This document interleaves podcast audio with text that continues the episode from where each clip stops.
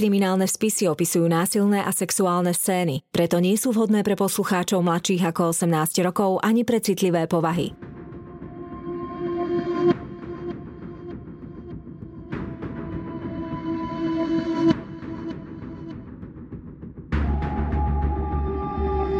Spáchali ťažký zločin a pred spravodlivosťou sa im nepodarilo skryť. Na ich prípadoch pracovali len tí najlepší vyšetrovatelia. Každý z nich má v policajnom archíve svoj spis.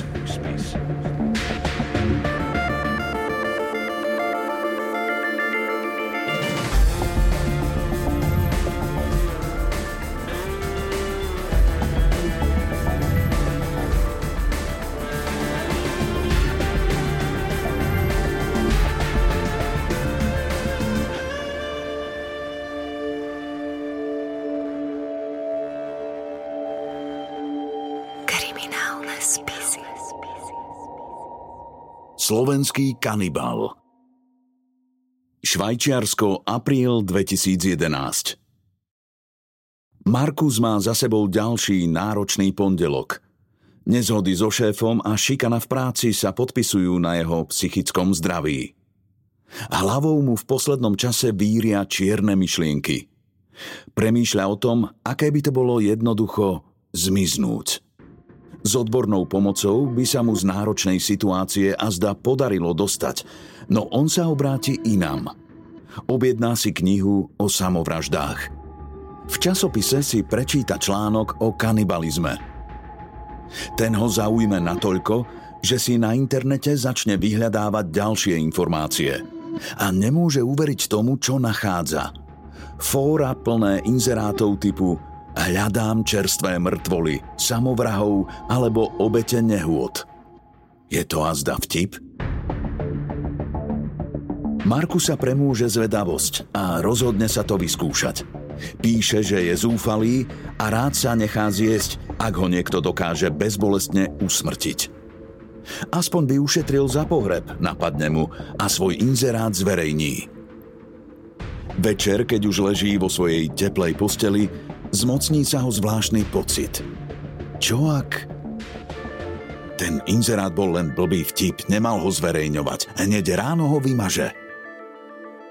Na druhý deň ho však v mailovej schránke čaká prekvapenie. Záujemca s prezývkou Canip M mu lámanou angličtinou píše: "Ak môžete prísť na Slovensko, mám vážny záujem vás zjesť. Nie je to sranda ani hra. Je to skutočné.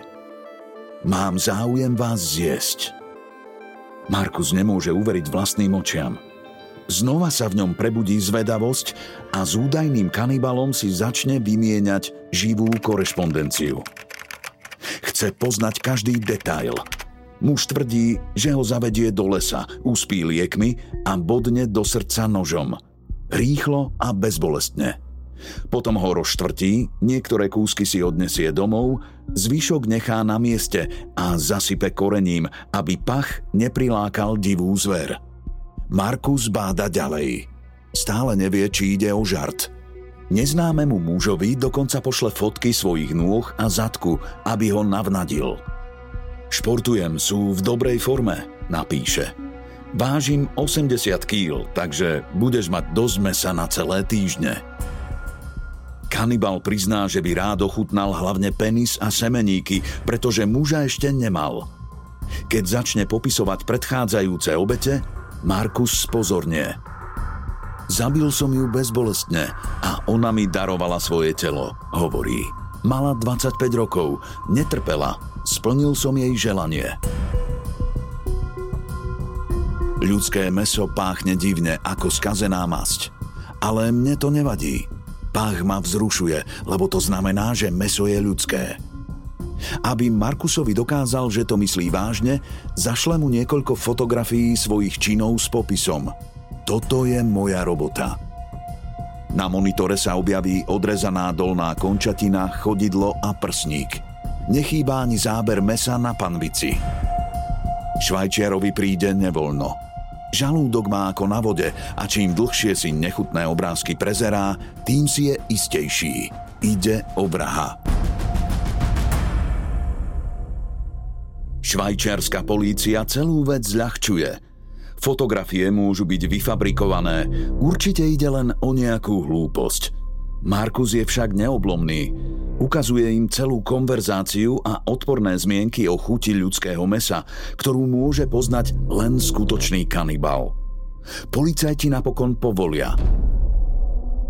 Pod ich vedením si Markus dohodne s potenciálnym vrahom stretnutie. To má prebehnúť v akejsi dedinke na východe Slovenska.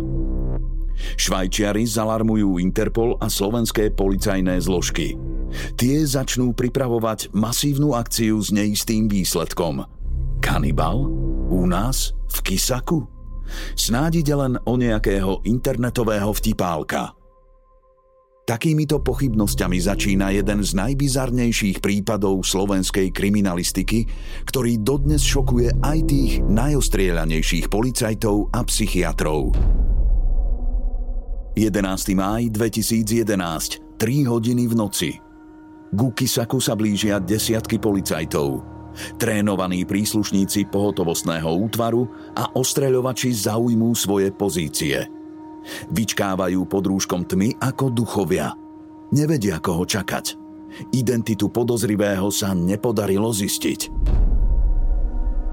O 9:00 ráno prichádza na dohodnuté miesto tajný agent, ktorý sa podobá na švajčiara Markusa a rozpráva po anglicky. Vyčkáva. Po chvíli k nemu pristúpi neznámy chlapík. Slovák, 40-tník, vyzerá neškodne ako turista. Na nose má okuliare a sponad opaska mu pretrča tatkovské brucho. Agent si spočiatku myslí, že muž sa ho len chce spýtať na cestu. Ale chlapík hovorí od slova do slova vety, na ktorých sa s Markusom vopred dohodli ako na poznávacom znamení. Policajti pozorne načúvajú celému rozhovoru cez zvukový odposluch. Už po niekoľkých sekundách je jasné, že chlapík nie je žiadny turista. Je to ten muž, ktorý Markusa oslovil na internete ako Canip M. Kukláči, ukrytí v kríkoch, dostávajú okamžite povel zasiahnuť. Vyrazia. Na muža vrieskajú, aby zastal a dal si ruky na tvár. Ten namiesto toho siahne pod vestu. V zlomku sekundy vytasí pištoľ, kľakne si a ako profík páli na prvého policajta, ktorého má po ruke. Ten zakričí na kolegov, že podozrivý má v ruke zbraň. Ako je to možné? Malo predsa ísť o kanibala, nie skúseného pištoľníka. Zásahová jednotka však nezaváha a po nebezpečnom mužovi vypáli. V mihu oka ho zasiahne 5 striel, vrátane jednej od ostreľovača. Rozhostí sa ticho. Na zemi zostanú ležať dvaja vážne zranení ľudia. Jeden z nich je pravdepodobne kanibal, druhý strážca zákona. Prežiť má však len jeden z nich. Ktorý to bude? Útočníková strela zasiahla kukláča veľmi nešťastne. Vnikla do pľúc nechráneným miestom tesne vedľa nepriestrelnej vesty. Oboch zranených mužov letecky transportujú do nemocnice v Košiciach a začína sa vyšetrovanie. Policajtom sa podarí zistiť identitu podozrivého. Matej Č., vek 43 rokov, bydlisko v obci Sokoľ pri Košiciach. Má manželku a dve deti. Aktuálne nezamestnaný, no špecializuje sa ako počítačový expert. Zatiaľ nič podozrivé. Keď prezrú batoh, ktorý si priniesol na stretnutie so švajčiarom, začne sa odhaľovať desivá pravda. Príslušníci nájdu rukavice, putá, dýku, lieky, vodku, ručnú pílu, igelitové vrecká a niekoľko balení čierneho korenia. V Kysaku a okolí sa zhromaždí 220 policajtov a 7 policajných psov. Prečesávajú obec a predovšetkým okolité lesy. Slovenskom sa preženie mediálna búrka, no informácie sú zatiaľ nejasné. Na miesto dorazí minister vnútra Daniel Lipšic aj policajný prezident Jaroslav Spišiak. Obaja zrušia svoj program a vysvetľujú verejnosti situáciu. Príslušníci vykonávajú domové prehliadky. Zaistia počítače, mobily a legálne držané zbrane. Pištoľ, revolver, opakovaciu malokalibrovku a stovky nábojov. Potvrdí sa to, čo sa ukázalo už pri prestrelke. Matej nie je žiadny amatér, ale skúsený strelec. Medzi zadržanými predmetmi je aj lovecký nôž, lieky s olpidem či knihy o bojových umeniach. Nič z toho však nedokazuje, že by išlo o vraha. Policajtom prihára. Vážne zranili muža, o ktorého vine nemajú žiadne priame dôkazy. Navyše leží v kóme, takže ani nemôže vypovedať. Matejova rodina a známi sú v šoku. Nechcú uveriť tomu, čo sa udialo. Niektorí dokonca hovoria o tom, že policajti na neho celú vec len ušili. Áno, je síce skúsený strelec, no jednal predsa v sebaobrane. Je to predsa normálny chlap, má rodinu. Donedávna ešte pracoval ako vedúci IT oddelenia v poisťovni. A vôbec, ak ide naozaj o vraha, kde sú jeho obete? Matej Čurko bol počítačový expert, bývalý vedúci oddelenia v poisťovni, manžel, otec dvoch dcér, pedant, športový strelec, netrestaný, niekto, kto minimálne návonok je prispôsobený spoločenskému systému, ale všetko v úvodzovkách v rámci normy. Zároveň tento istý človek ale prichádza na zinscenované stretnutie políciou v roli objednaného vraha kanibala. Človek, ktorý podľa policajných ITčkarských expertov vystupuje v online priestore ako predátor, ako niekto, kto po dohode iného rád zlikviduje, zabije, skonzumuje. Ako expert vystupuje v témach smrti, zabíjania, konzumácii ľudského mäsa. Ale teda hovoríme o online priestore.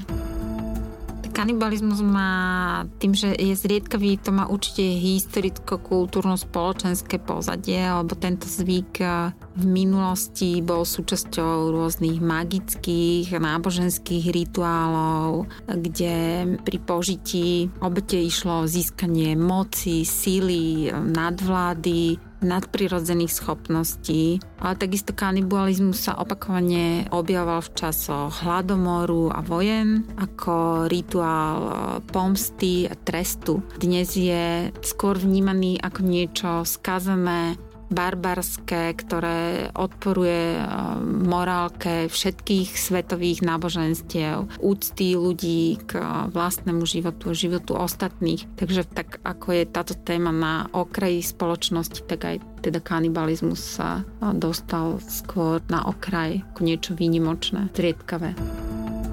V takomto prípade je to asi rovnaké ako pri sexuálnych agresoroch, že tým ten človek nie je zastavený spoločnosťou, systémom, tak v tom pokračuje v tej činnosti.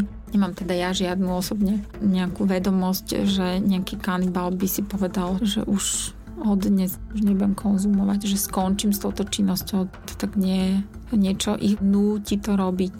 Nejaká naozaj, by som to popísala, že chyba v systéme, lebo samozrejme, že najznámejší prípad sú tí športovci v tých handách, keď sa zrútilo to lietadlo, tak išlo o pud prežitia, čo je logické. Všetci, ktorí to popisovali, tak bolo im to veľmi nepríjemné vôbec o tom hovoriť. Nemáme to vo výbave, nie je to prírodzené správanie, čiže naozaj niekde musí stať chyba. V tom systéme sa to skratuje a človek robí niečo, čo vie, že nie je OK, preto to robí tajne. A tento Čurko v tom prípade tých 13 rokov tá spoločnosť zlyhala v tom, že on jedinému, čo mu porozumel, bolo, že systém a spoločnosť nesúhlasí s jeho správaním. Že to nie je pre tú spoločnosť OK, takže už to nerobil verejne. Policajti, ktorí prečesávajú lesy, stále nenašli nič nezvyčajné. Ale keď sa expertom podarí dostať do Matejových online profilov a konverzácií, začne sa pred nimi odvíjať desivý príbeh. Leto 2010. Takmer rok pred prestrelkou v Kysaku si Matej na internete vyhliadol 30-ročnú Elenu. Začali si písať a on sa dozvedel, že už dlhšie mala vážne psychické problémy. Tomu vyhovovalo. Venoval jej svoj čas, no nie preto, aby jej pomohol. Postupne ju zapletal do svojich osídiel s jediným cieľom – uspokojiť chuť zabíjať. Zdôverovala sa mu so svojimi životnými problémami, hovorila, že chce zomrieť a že sa cíti osamelo. Chcel, aby si myslela, že u neho nájde pochopenie. Ich dialógy boli stále intenzívnejšie. Presvedčil ju o tom, že jej rozumie. Nesnažil sa ju totiž od samovraždy odhovoriť, práve naopak, ponúkol sa, že ju usmrtí on sám. Ochotne jej opísal dokonca aj rôzne možnosti: utopenie, udusenie či požitie liekov. Detaily si vychutnával. Napokon v nej nezostali žiadne pochybnosti. Matej ju dostal presne tam, kam chcel. Vyšetrovateľom sa podarí priradiť ženu z rozhovorov v Matejovom počítači zelenou v zozname nezvestných osôb. Všetko do seba zapadne. 22. júla 2010 Elena naozaj odišla z domu a zľahla sa po nej zem. Policajti ju vtedy vypátrať nedokázali, no podľa spisu mali už vtedy jednu stopu. Elena si na internete pred svojím odchodom prezerala mapu Kysaku. Ďalšou ženou, ktorú Matej kontaktoval, bola 21-ročná Lucia Zosniny. Zelenou sa nikdy nestretla, ale predsa len mali niečo spoločné. Obidve boli nešťastné a túžili zomrieť. 16. augusta 2010 mu napísala: Dnes som v telke videla ďalšie dve samovraždy. Ako sa nejaký detko utopil v nádrži s vodou a druhý sa obesil. Robím v zdravotníctve a premýšľam nad liekmi, ale to nie je spoľahlivé. Matej pod online prezývkou Orion 218 s odpoveďou neváhal. Keď chceš zomrieť, za určitých podmienok by som ti dokázal pomôcť. Dobrovoľná smrť je môj koníček. Lucia ho na to vyzvala, aby jej dal bližšie informácie. Prišla by si za mnou a zašli by sme hlbšie do lesa. Dal by som ti hypnogen a keď by si zaspala, tak by som ťa udusil. Vidieť smrť zblízka ma vždy lákalo. Stretli by sme sa v Margeľanoch alebo v Kysaku. Sú tam pekné lesy. Ďalej ju informoval, že do Sniny za ňou prísť nemôže, pretože nepozná okolie a v lese potrebuje mať vopred prichystaný krompáč a lopatu. Lucia napokon súhlasila a dohodli sa, že za ním príde do Kysaku a počká ho pri jazierku pred stanicou. 36 hodín pred plánovanou smrťou sa ho ešte vypytovala na predchádzajúce skúsenosti. Priznala, že sa bojí, aby si svoju robotu neodfúšoval, a ona sa neprebudila v nemocnici. V minulosti sa už o samovraždu neúspešne pokúsila. A koľko si ich zabil? Uspokojilo ťa to? Pýtala sa. Uspokojilo, odpovedal Orion 218. Meno ti nepoviem ani počet. To nemôžeš odo mňa chcieť. Poviem ti to vo chvíli, keď budeme spolu sami a tebe zostane posledných 20 minút života. Garantujem ti bezbolestnosť. Nikdy som nemusel nikoho zväzovať. Neskôr dodal, že nenávidí plač, krik a strach. Chcel, aby všetko prebehlo pokojne. Ja dúfam, že nie si nejaký môj záchranca, vyjadrila obavy Lucia deň pred plánovaným stretnutím. A ako ti mám dokázať, že som tvoj vrah a nie tvoj záchranca? To ti mám do prdele poslať fotku tej ženskej, čo som zapichol? A naozaj, Orion jej zaslal fotografiu dobodaného ženského hrudníka. Už som si prezrela tú fotku, ale to sú len nejaké malé rany. Myslela som si, že budú masakrálne. Nie, píchám len na šírku noža, vysvetlil.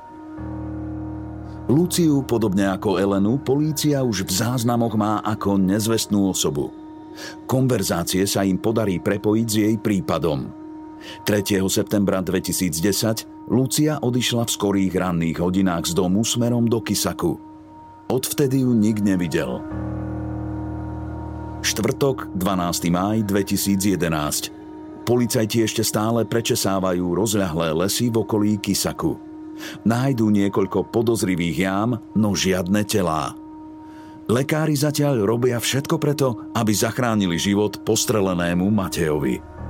Podozrivý absolvuje aj operáciu, no od incidentu sa neprebudil z kómy. Pokiaľ sa ho zdravotníkom nepodarí zachrániť, svoje tajomstvá si zrejme zoberie do hrobu. Nad prípadmi zmiznutých žien tak budú navždy visieť otázniky a ich rodiny nenájdu pokoja. Krátko popoludní Matej naposledy vydýchne v košickej nemocnici. Pre niektorých ako vrah, pre iných ako nevinný muž. Bez priameho dôkazu, akým sú telesné pozostatky, o ňom nemožno hovoriť ako o vrahovi či kanibalovi. Mal alebo nemal na svedomí smrť dvoch mladých Sloveniek? Čo ak išlo len o nechutné dopisovanie? Všetky pohľady sa s nádejou upierajú na policajných expertov, ktorí v jeho počítači objavili zašifrovaný súbor. Prelomiť ho nie je jednoduché.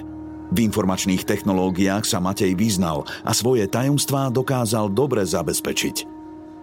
Pochmúrne dni plné napätia rozsvieti prvá dobrá správa. Lekárom sa takmer zázrakom podarí zachrániť život postreleného príslušníka pohotovostného útvaru. Po týždni sa preberie z umelého spánku a postupne znova naberá sily. Dni sa pomaly vlečú, jeden za druhým, no po nových informáciách niet ani stopy. Je 17. máj, od osudnej prestrelky prešiel už takmer týždeň. Počas pohrebu Mateja vládne slnečné jarné počasie. Okolo domu smútku krúžia bulvárni novinári, lační po senzácii. Šokujúce udalosti rodinu tvrdo zasiahnu. V prípade však nastane dôležitý zlom. Policajným expertom sa konečne podarí prelomiť zašifrovaný súbor v Matejovom počítači. Objavia niekoľko GPS súradníc. Príslušníci okamžite vyrazia, aby vyznačené miesta v lese pri Kysaku preverili. V deň, keď zostane telo Mateja pokojne odpočívať v zemi, učinia policajti hrôzostrašný objav. Na jednom z vyznačených miest v lese nájdu malý improvizovaný oltárik so sviečkami, krompáč, laná a skoby, pravdepodobne určené na vešanie tiel. Neďaleko, približne 80 cm pod zemou, ležia zmrzačené pozostatky dvoch žien. Po odkrytí vetvičiek, hliny a igelitu sa ukáže, že telá sú doslova rozštvrtené. Stupeň rozkladu nasvedčuje, že obete zomreli približne pred rokom a rozbor DNA potvrdí, že skutočne ide o nezvestné Luciu a Elenu. Vraždy sa zrejme udiali veľmi podobným spôsobom. Kanibalizmus sa Čurkovi nepodaril dokázať priamo, tým, že Matej podľahol strelným zraneniam pri policajnej akcii a teda už komunikácia s ním nebola v tomto smere možná. Ale najpodstatnejším z tých nepriamých dôkazov bolo určite prepojenie jeho komunikácie s dvomi obeťami, 30-ročnou Elenou a 21-ročnou Luciou, ktorých tela sa našli rozštvrtené bez určitých častí tiel a podľa GPS súradníc práve z Čúrkovho počítača. Takže toto prepojenie tých tiel a tých informácií v Čúrkovom počítači bolo jedným z tých najpodstatnejších nepriamých dôkazov. A rovnako ale dôležitá bola aj obsahová analýza expertmi z oblasti psychológie, online komunikácie, jeho zaujatie smrťou, posadnutosť až podrobnými opismi samotného zabíjania a témou konzumácie, prípravy a chúti ľudského mäsa. Plus k tomu patria ešte dohľadanie tých záznamov z detstva, kedy bol ako 13-ročný Čurko hospitalizovaný po napadnutí iného chlapca s úmyslom ochutnať ho. Bolo skoré letné ráno. Nad lesmi sa lenivo prevaľovali chuchvalce hmly. Do okien Matejovho domu sa už opieralo slnko, keď vyrazil smerom k železničnej stanici. Nedočkavo vyčkával vlak, v ktorom sedela jeho budúca obeť. Rozbehnuté vagóny postupne, stanicu po stanici, nemilosrdne odrátavali čas. Keď zastavili pri peróne v Kysaku, Z dverí sa vyhrnula hŕstka ľudí, medzi nimi aj ona. Zamierila k nedalekému jazierku. Matej ju chvíľu pozoroval, potom k nej pristúpil bližšie. Spoločne vkročili do hustého, tmavého lesa. Náhodný okoloidúci by si možno pomyslel, že je to len otec s dcérou, vyrážajú na túru či na hríby. Matej ju viedol stále hlbšie medzi stromy, ďalej od civilizácie, od rodiny. Svetla ubúdalo a koberec starých napadaných listov im vrzgal pod nohami. Možno sa rozprávali o smrti, možno len o počasí. Keď dorazili na Bohom zabudnuté miesto, kde ľudská noha nezablúdila snáď už celé roky, posadili sa. Matej jej dal niekoľko piluliek z olpidemu a alkohol. Už nebolo cesty späť. Skôr než zaspala, možno jej povedal, tak ako sľúbil, koľko ľudí zomrelo pod jeho rukami. Posledné, čo videla, bol hlboký les a tvár cudzieho muža. Elene tisol ruky na ústá nos, až kým neprestala dýchať. Keď zomrela, 7-krát ju bodol do ľavej strany hrudníka. Luciu zavraždil 6 ranami.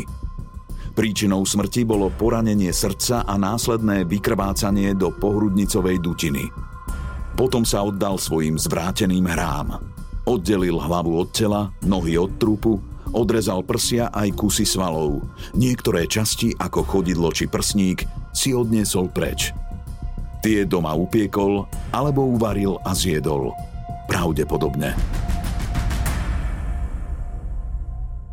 Kanibalizmus sa vyšetrovateľom nepodarí so 100% istotou dokázať. No vzhľadom na chýbajúce časti pozostatkov, fotografie a podrobné opisy konzumácie ľudského mäsa v mailoch je vysoko pravdepodobné, že ku kanibalizmu naozaj dochádzalo. Niektorí členovia Matejovej rodiny zostali voči vyšetrovaniu skeptickí. Išlo predsa o úplne normálneho muža. Alebo bolo všetko inak? Policajti a psychológovia sa snažia vykresliť čo najpresnejší Matejov profil. Ide predsa o jeden z najšokujúcejších prípadov v našej histórii. Vedia, že aj keď pôsobil ako bežný chlap, znaky sadizmu, kanibalizmu či nekrofílie sa u neho zrejme prejavovali už skôr. Je potrebné podrobne preskúmať jeho detstvo. V najbližšej rodine nebolo diagnostikované žiadne psychiatrické ochorenie. Nikto nebol ani trestne stíhaný. Matej navštevoval školu, od ostatných si však držal odstup. Niektorí ho považovali za čudáka a s učiteľmi mával veľké konflikty.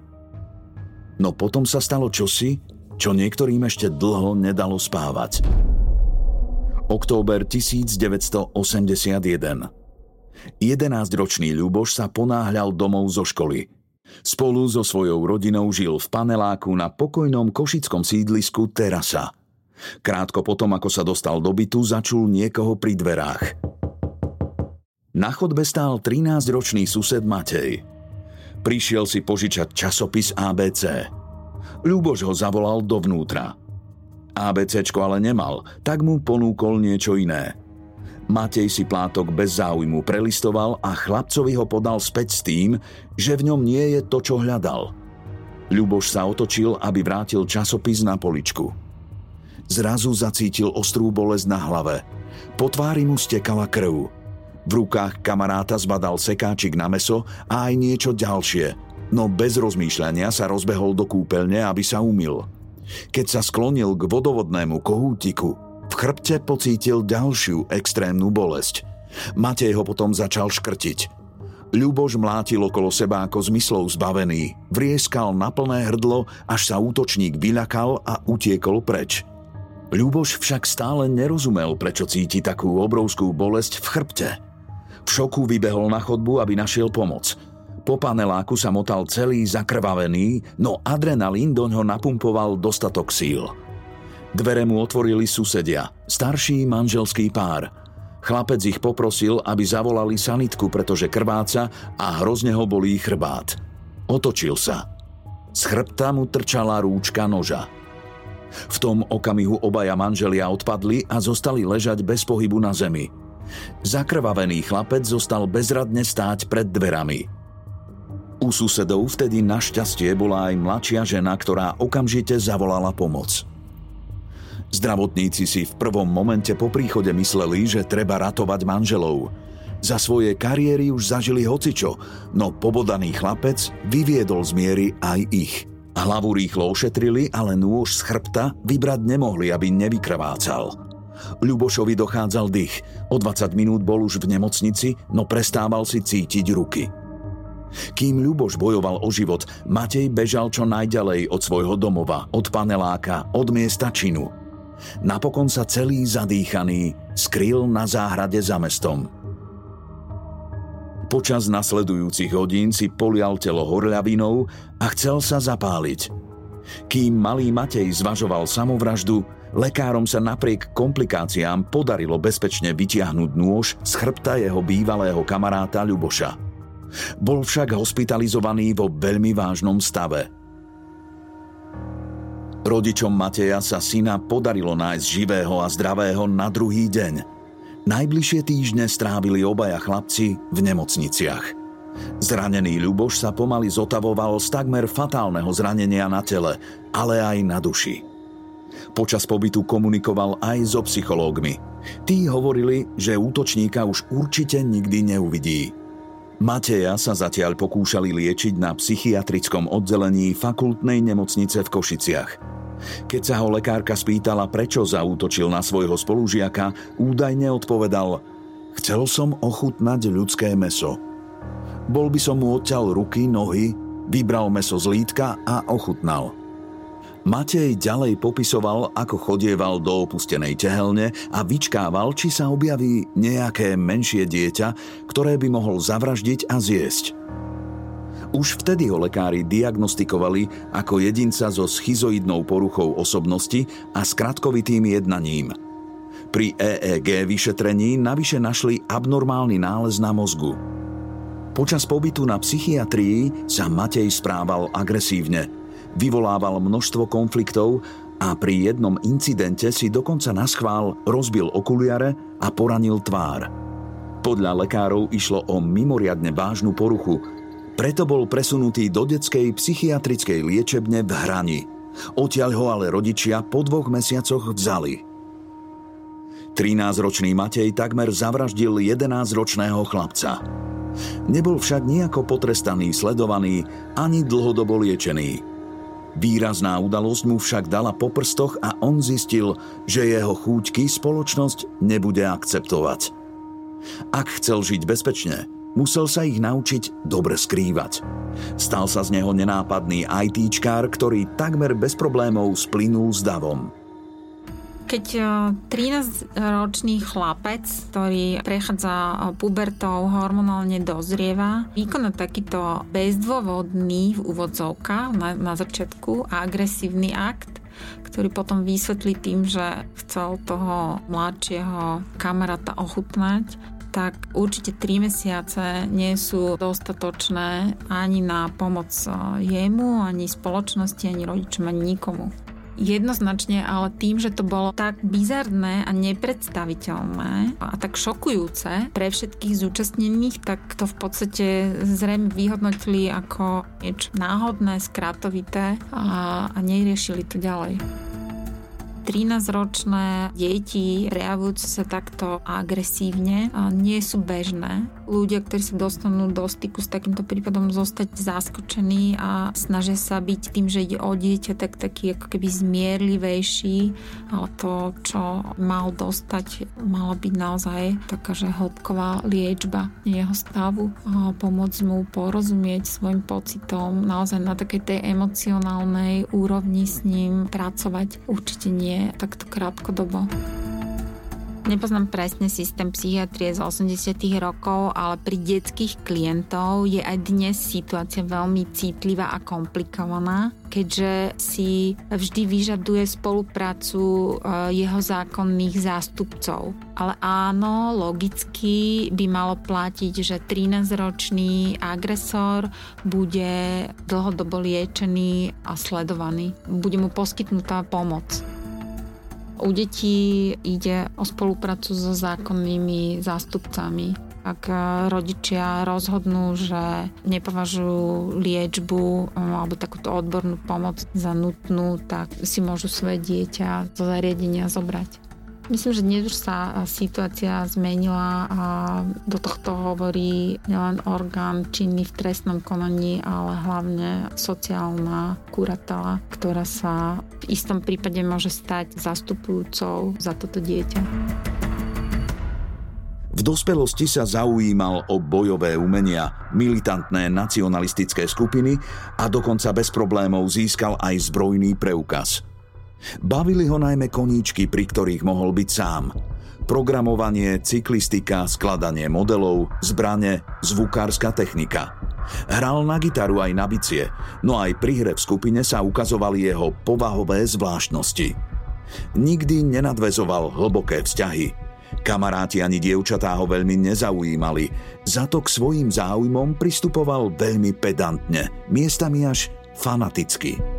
Na prekvapenie okolia si v 30 rokoch života predsa len založil rodinu. Manželstvo navonok pôsobilo usporiadane, no hlbší cit a harmónia v ňom údajne chýbali.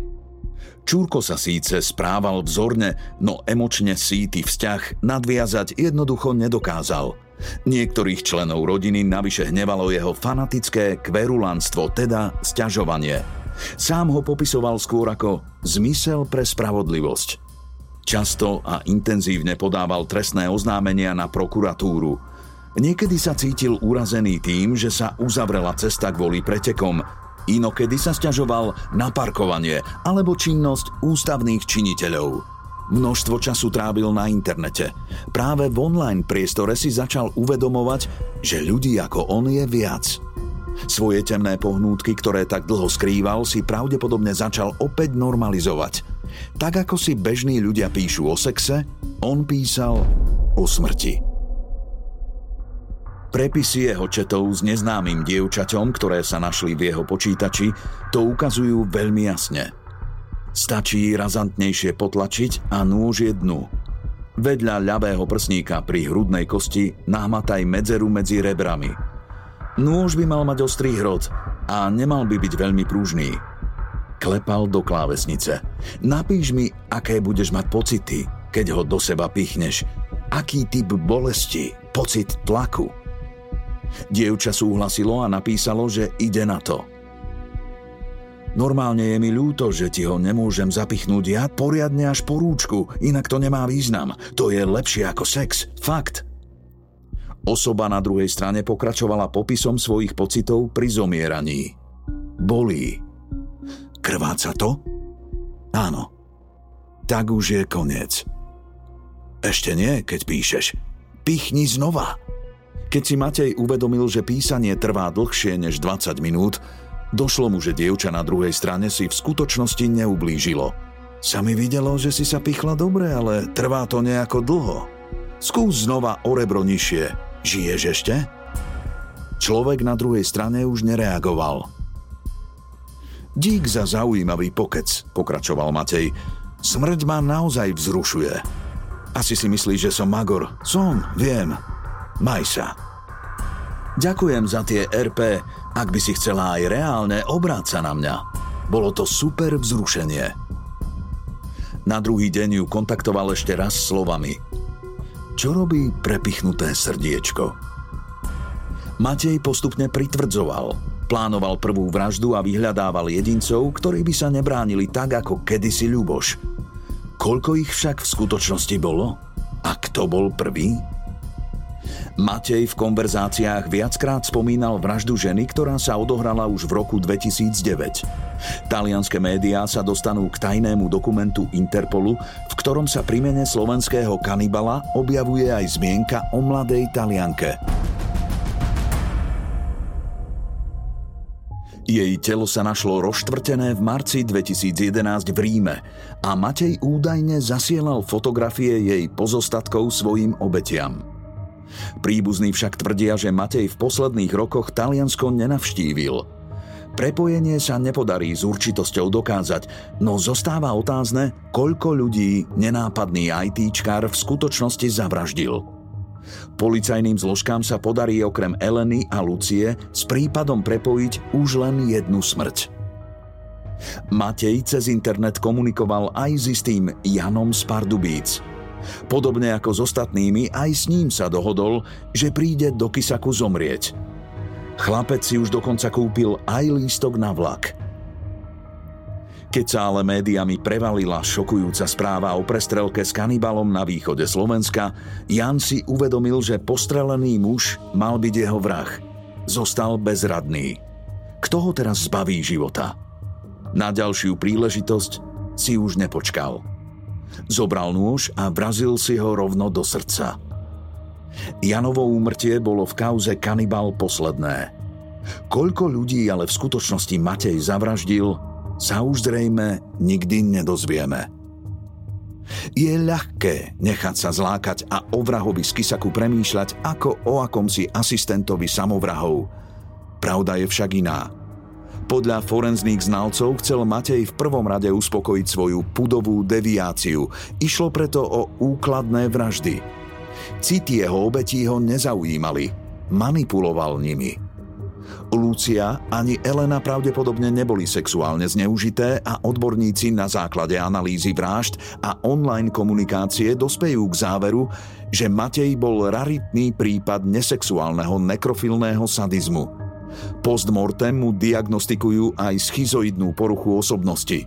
Je jasné, že tento muž mal byť pod dohľadom už od brutálneho útoku na kamaráta Ľuboša. Systém v 80. rokoch zlyhal. Tá schizoidná porucha je porucha, ktorá je naozaj veľmi komplexná a hlboká a je komplikované nejakú jednu popísať. Každý prípad je originálny. Myslím, že takéto dieťa by malo byť v starostlivosti odborníkov detskej psychiatrie a psychológie vo forme intenzívnej dlhodobej práce, liečby a sledovania až do dospelosti. On nedostal naozaj adekvátnu pomoc ani od rodičov, ani od tej spoločnosti. Jediné, čo mu naozaj porozumel, bolo, že to není OK, že to musí robiť inak. On ani nemal s kým o tom rozprávať, že sa nepokračoval v liečbe alebo v skúmaní toho, že aké má motivy, čo ho núti robiť to, čo robí. Nemal šancu ani porozumieť sám sebe a tým, že rodičia nemali záujem tomu porozumieť, tak sa to naozaj len odložilo. Samozrejme, že rodičia mali dostať od nejakých odborníkov informáciu, že nie je OK sa tváriť, že sa nič nestalo, že mohol to byť ojedinelý, náhodný nejaký incident a oni naozaj mohli v dobrej viere sa o ňoho ďalej starať, pokúsiť sa na to zabudnúť a toto nie je riešenie. Nikdy to nie je riešenie. Detská psychiatrická liečebňa v Hrani, v ktorej sa Matej liečil, je dodnes jedinou na Slovensku. Okrem nej máme v celej krajine len 80 akútnych lôžok pre deti a dorast. K dispozícii je menej než 50 detských psychiatrov. Odvetvie je podfinancované a liečba ťažko dostupná. Lucia ani Elena si nemohli byť isté, že ich čaká pokojná smrť a nechceli, aby sa ich pozostatky stali hračkou pre kanibala. Navyše sa u neznámeho z internetu mohli nechtiac vystaviť brutálnemu zaobchádzaniu. Za anonymným profilom sa mohol skrývať hocikto.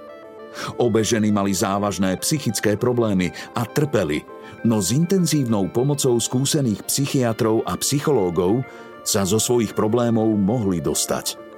Namiesto toho ich blízky utržili hlbokú ranu, z ktorej sa už nikdy nezotavia. Boli dve mladé ženy naozaj jedinými obeťami Mateja, alebo ich bolo o mnoho viac? Na svete každý deň miznú tisícky ľudí, z ktorých sa mnohí domov už nikdy nevrátia. A v slovenských lesoch leží ešte množstvo neprebádaných miest. Kanibal z Kysaku si zobral svoje tajomstvá do hrobu.